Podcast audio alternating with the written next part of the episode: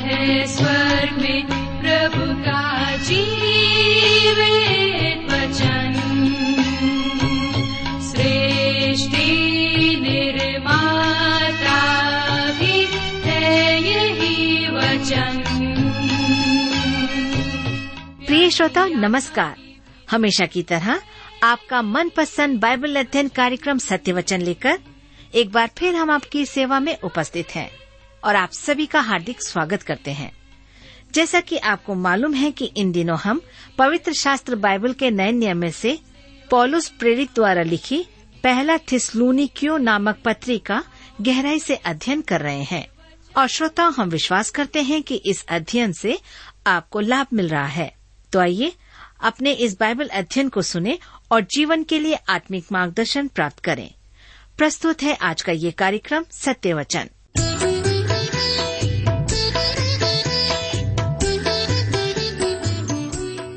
प्रिय मित्र प्रभुष्य के पवित्र और मधुर नाम में आप सबको मेरा नमस्कार।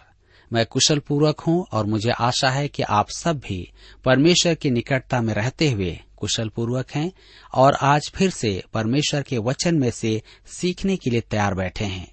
मैं आप सभी श्रोता मित्रों का इस कार्यक्रम में स्वागत करता हूँ और विशेष करके अपने उन सभी नए मित्रों का जो पहली बार हमारे इस कार्यक्रम को सुन रहे हैं। मेरे मित्रों, मैं आपको बताना चाहता हूँ कि हम इन दिनों बाइबल के नए नियम से थिसलोनिकियों की पत्री का अध्ययन कर रहे हैं। पिछले अध्ययन में हमने देखा इसके प्रस्तावना को, लेकिन आज हम अपने अध्ययन में आगे बढ़ें। इससे पहले आइए हम सब प्रार्थना करें और परमेश्वर से इस अध्ययन के लिए सहायता मांगे। हमारे जीवित और सामर्थ्य पिता परमेश्वर हम आपको धन्यवाद देते हैं आज के सुंदर समय के लिए, जिसे आपने हम सबके जीवन में दिया है ताकि हम फिर से आपके जीवित और सच्चे वचन का अध्ययन करें। इस समय जब हम आपके वचन का अध्ययन करते हैं, हमारी प्रार्थना है कि आप हमारे प्रत्येक श्रोता भाई बहनों को अपनी बुद्धि, ज्ञान और समझ प्रदान करें और इसके साथ साथ प्रभु, जो बीमार हैं, निराश हैं, चिंतित और परेशान हैं उन पर भी अपनी कृपा दृष्टि करें, ताकि आज के वचन के द्वारा वे अपने जीवन में शांति और आनंद और छुटकारा प्राप्त कर सकें। आप हम सबके साथ हो, हम सबसे बोले और बातचीत करें। धन्यवाद के साथ प्रार्थना ईश्वर के नाम से मांगते हैं। आमीन।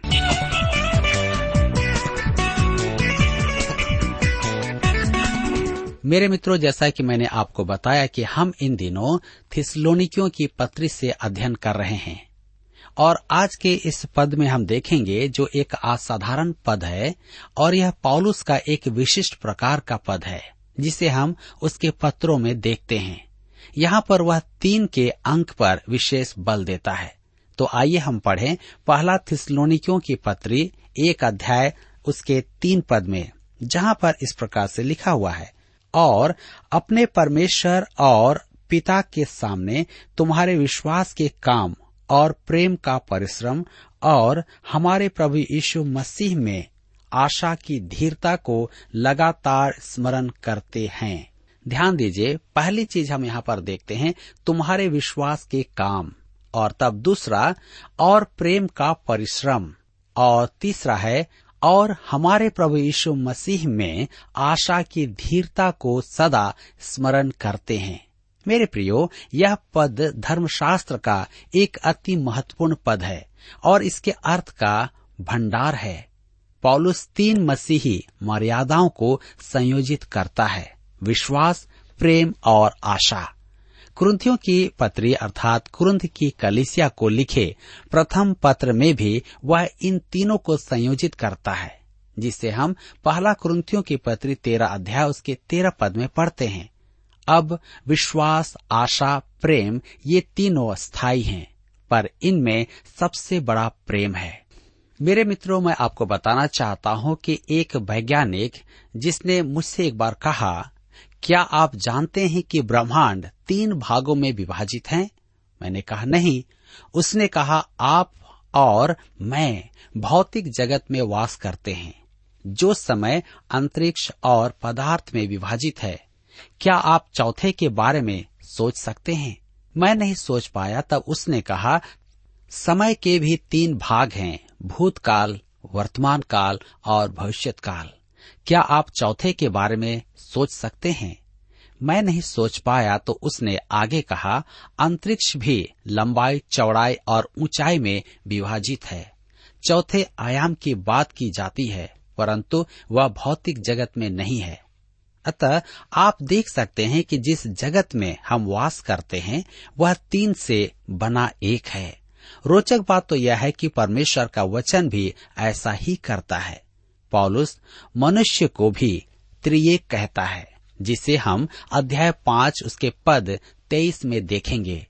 तुम्हारी आत्मा और प्राण और देह हमारे प्रभु यीशु मसीह के आने तक पूरे पूरे और निर्दोष सुरक्षित रहे। इससे प्रकट होता है कि मनुष्य त्रिएक है। अंक तीन के महत्व के अन्य रोचक उदाहरण भी हैं। आदि में परमेश्वर ने आदम और हवा को आदेश दिया कि दो एक बने रहें। वे दोनों पुत्र जनने पर एक हुए और पुत्र जनने के बाद त्रिएक हो गए। क्या आपने ध्यान दिया है कि उत्पत्ति की पुस्तक में आदम के केवल तीन पुत्रों के नाम दिए गए हैं? मुझे पूरा विश्वास है कि आदम और हवा की अनेक संतानें थी, क्योंकि उन्होंने मानव जाति का आरंभ किया, परंतु नाम तीन पुत्रों के ही दिए गए हैं, कैन हावेल और शेत। इस पद में पौलुस मसीही जीवन की तीन मर्यादाओं को व्यक्त करता है। विश्वास के काम भूतकाल की घटना है। प्रेम का परिश्रम वर्तमान घटना है। और आशा की धीरता भविष्य की घटना है। यह एक विश्वासी की जीवनी है और चीरकालिक, अस्थायी तथा अनंत गुण है। मेरे मित्रों, विश्वास, आशा और प्रेम तीनों ही भाववाचक संज्ञा है। ऐसा प्रतीत होता है कि वे दूर आकाश में हैं और हम यहाँ पृथ्वी पर हैं। हम उन्हें आकाश से लाकर यहाँ जीवन की वास्तविकता कैसे बना सकते हैं? बच्चों से प्रेम रखने वाले एक ठेकेदार की कहानी इस प्रकार से है। एक दिन वह पटरी बनाकर घर चला गया। अगले दिन जब वह निरीक्षण करने को आया तो उस पर बच्चों के चरण चिन्ह छपे हुए थे। वह क्रोधित होकर चिल्ला रहा था। पास ही में खड़े एक व्यक्ति ने उससे कहा, मैं तो सोच रहा था कि आप बच्चों से प्रेम करते हैं। ठेकेदार ने कहा, मैं उनसे भाववाचक प्रेम करता हूँ, ठोस में नहीं। मेरे प्रियो, हमारा प्रश्न है, हम इन भावनाओं को ठोस रूप कैसे प्रदान करें? पॉलुस इन तीन शब्दों को सुंदर कड़ी से निकालकर व्यवहारात्मक रूप में देता है। वह उन्हें हमारे दैनिक आचरण में जड़ देता है। वह इन भाववाचक गुणों को मुर्दा घर से निकालकर दैहिक बनाता है। मेरे मित्रों, आप देखिए, वह इसे कैसे करता है। वह थिस्लोनिकी के विश्वासियों के जीवन के तीन गुणों को व्यक्त करता है। विश्वास के काम, प्रेम का परिश्रम और आशा की धीरता। विश्वास के कार्य, अर्थात मूर्ति पूजा से मन फिराकर परमेश्वर के निकट आना। प्रेम का परिश्रम, अर्थात सच्चे एवं जीवित परमेश्वर की सेवा करना। और आशा की धीरता, अर्थात स्वर्ग से परमेश्वर पुत्र के आगमन की प्रतीक्षा करना। आइए हम आगे बढ़ते हुए देखें विश्वास के काम। कुछ विचित्र सी बात प्रतीत होती है, क्योंकि इफिसियों की पत्री दो अध्याय उसके आठ और नौ पद में हमें कहा गया है कि विश्वास के द्वारा अनुग्रह ही से हमारा उद्धार हुआ है, और यह हमारी ओर से नहीं, वरन परमेश्वर का दान है। और कर्मों के कारण ऐसा न हो कि कोई घमंड करे, परंतु वह कहता है, विश्वास के काम। मेरे विचार में, यहाँ पॉलुस स्पष्ट करना चाहता है कि उसके और याकूब के विचार एक ही हैं। अध्याय दो, पद अठारह में याकूब कहता है, वरन कोई कह सकता है, तुझे विश्वास है और मैं कर्म करता हूँ।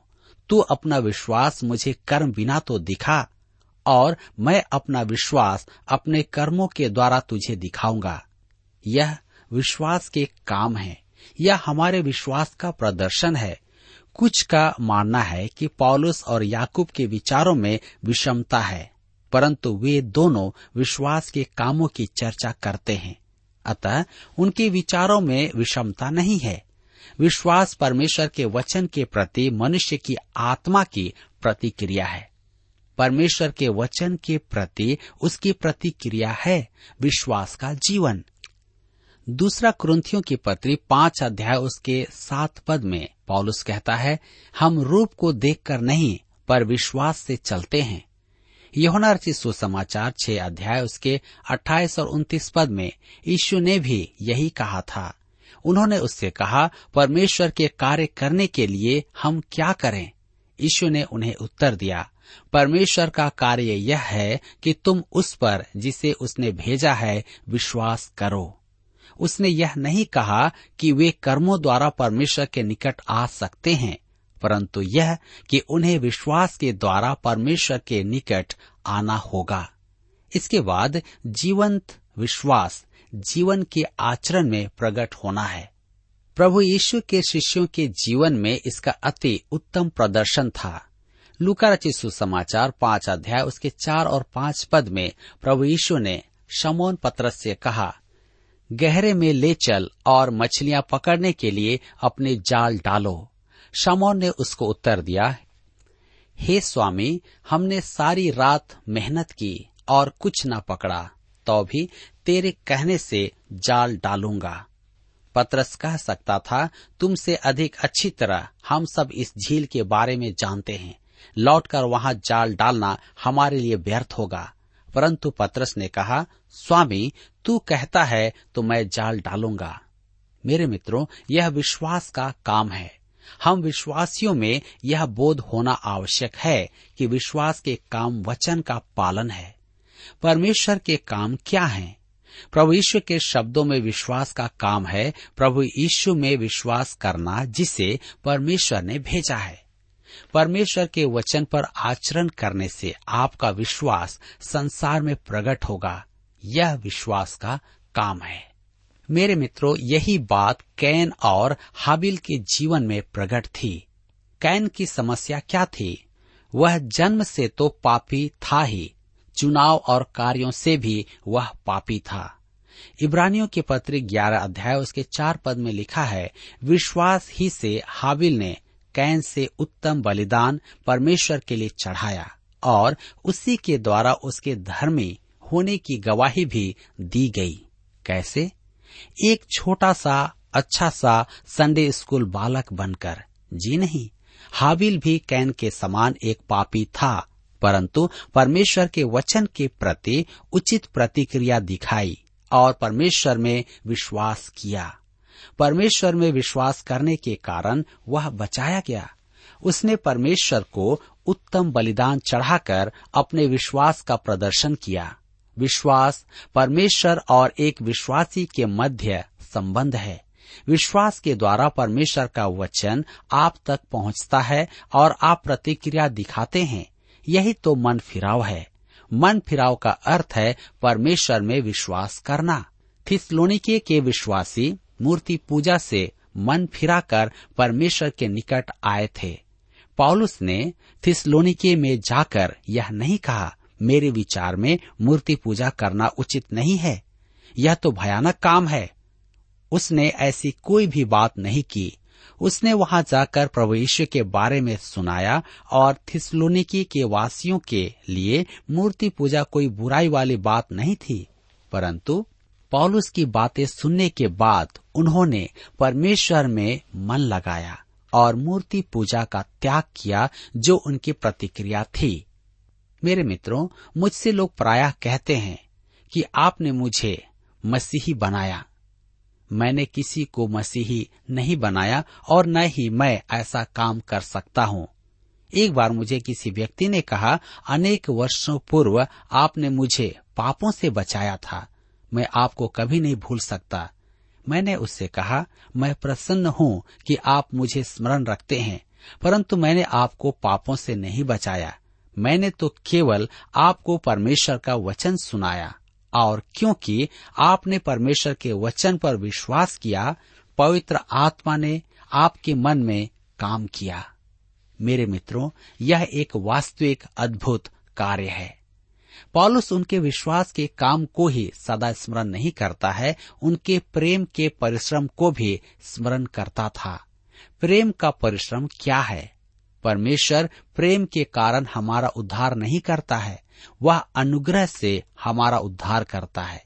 यही तो कार्य रूपी प्रेम है। प्रेम और परिश्रम संयोजित नहीं होते हैं। परंतु प्रेम परिश्रम करता है। और जब वह परिश्रम करता है तो वह वास्तव में परिश्रम का काम नहीं लगता। मैं उस छोटी लड़की का उदाहरण देना चाहता हूँ, जो एक शिशु को गोद में लिए हुए चल रही थी।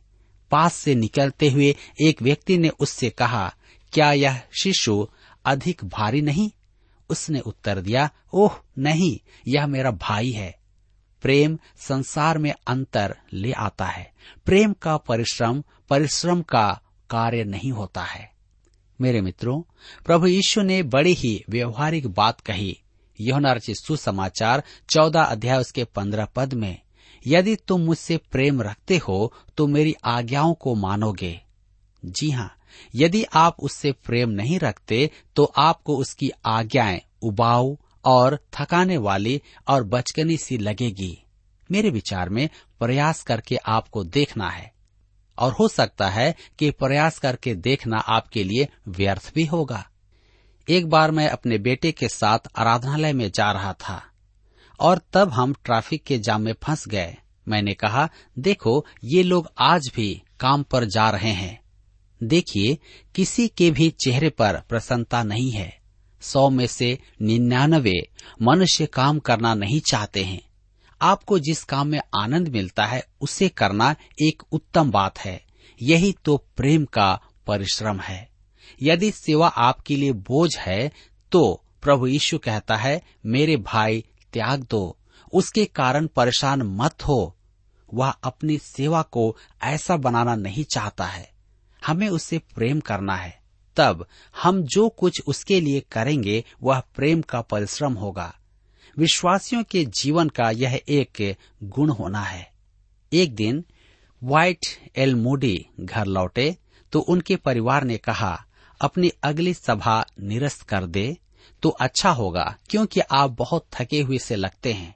उन्होंने अति उत्तम उत्तर दिया, मैं काम करके थक जाता हूँ, परंतु काम से नहीं थकता। मैं कहता हूँ कि परमेश्वर के काम में थक जाना बहुत अच्छा है, परंतु परमेश्वर के काम से नहीं थकना चाहिए। मेरे प्रियो, परमेश्वर के लिए प्रेम, आज्ञा पालन से प्रकट होता है। समर्पित विश्वासी होने की बातों से मैं उब गया हूँ। यदि आप कहते हैं तो उसे सिद्ध करें। मेरे भाई, अपने प्रेम के द्वारा सिद्ध करें। प्रेम, आज्ञा पालन द्वारा प्रकट होता है। तीसरी बात जिसके लिए पॉलुस थिसलोनिके के विश्वासियों को सराहता है, वह है उनकी आशा की धीरता। मूर्ति पूजा से मन फिराकर परमेश्वर के निकट आकर, सच्चे और जीवित परमेश्वर की सेवा में लगकर, वे परमेश्वर के पुत्र के स्वर्ग से आने की बाट जोह रहे थे। यह आशा की धीरता है। प्रत्येक मनुष्य भावी आशा के सहारे पर जीवित रहता है, और जो भी वह आशा है, वह उसे थामे रहती है। सदियों से मनुष्य इसे व्यक्त करता आ रहा है। मार्टिन लूथर ने कहा था, संसार में हर एक काम आशा से किया जाता है। उससे बहुत समय पहले एक अन्य जाति सोफोक्लेस ने कहा था, आशा ही अधिकांश मानव जाति को थामे रहती है।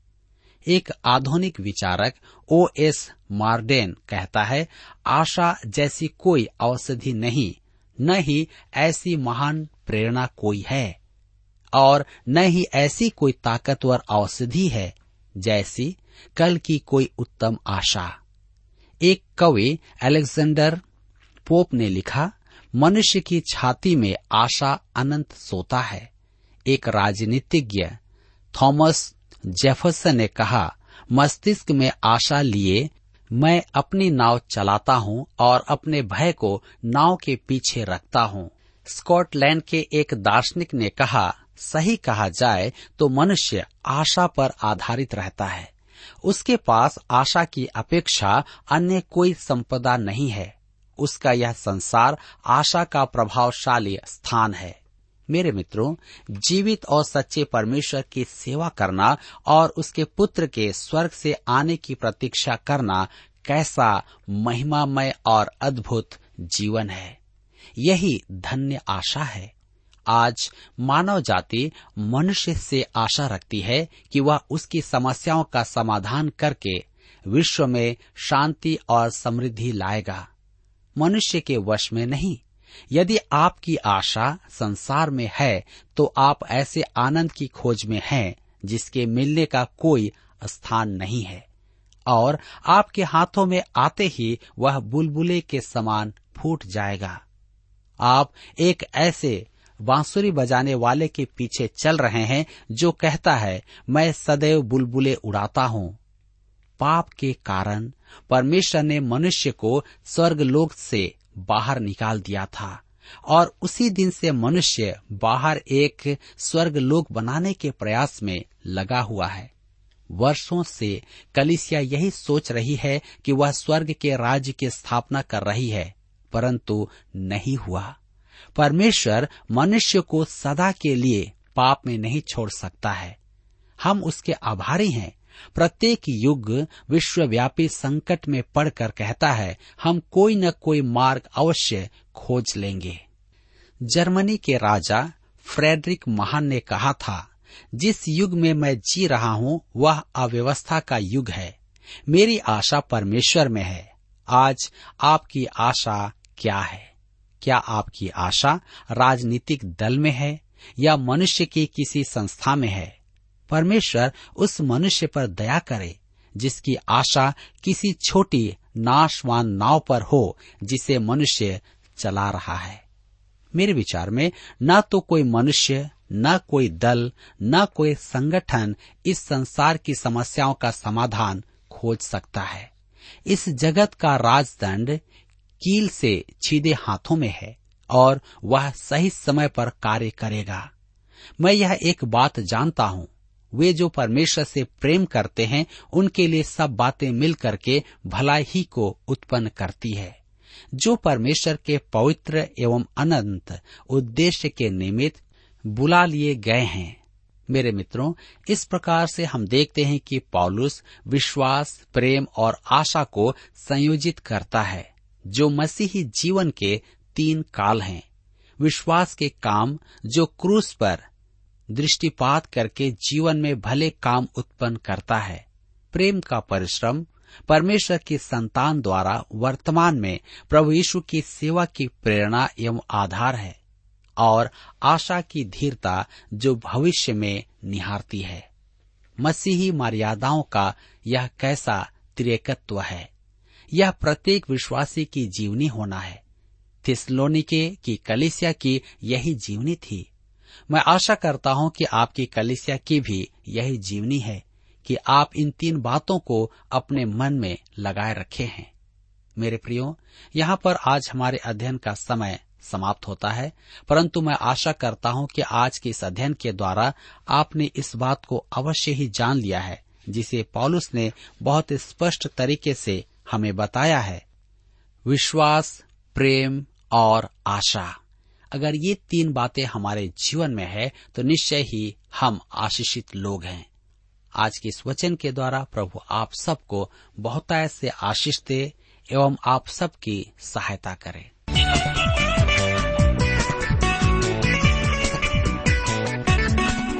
प्रिय श्रोताओ अभी आप सुन रहे थे बाइबल अध्ययन कार्यक्रम सत्य वचन। हम आशा करते हैं कि आज के इस कार्यक्रम से आपको आत्मिक लाभ मिला होगा। यदि आप परमेश्वर के बारे में और अधिक जानना चाहते हैं तो हमारे पास नया नियम एवं पवित्र शास्त्र बाइबल उपलब्ध है। इन्हें प्राप्त करने के लिए आप हमें इस पते पर लिख सकते हैं। कार्यक्रम Satya Vachan T W R post box number चार तीन एक शून्य, नई दिल्ली, एक एक शून्य शून्य एक नौ। पता एक बार फिर सुन लीजिए। कार्यक्रम Satya Vachan T W R post box number four three one zero, new Delhi one one zero zero one nine और हाँ श्रोताओं, याद रखें कि पत्र लिखते समय आपका नाम और पता साफ़ साफ़ लिखा होना चाहिए। इसके अलावा आप हमसे टेलीफोन के माध्यम से भी बातचीत कर सकते हैं, जिसमें हमारे काउंसलर या सलाहकार आपको सलाह देंगे। तो नोट कीजिए हमारा मोबाइल नंबर नौ नौ पाँच आठ आठ दो शून्य चार एक चार। याद रखें double nine five eight eight two zero four one four. और हमारा दूसरा नंबर है zero nine six five one four double three three nine seven. याद रहे, शून्य नौ छ पाँच एक चार तीन तीन तीन नौ सात। इसके अलावा आप हमसे ईमेल के द्वारा भी संपर्क कर सकते हैं।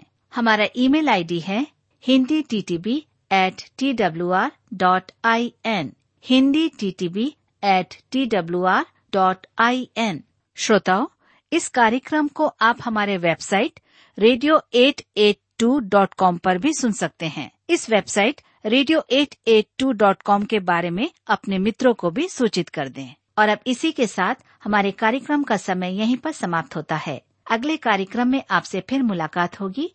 तब तक के लिए हमें आज्ञा दीजिए। नमस्कार। यीशु ने हमको चुना है हम उसके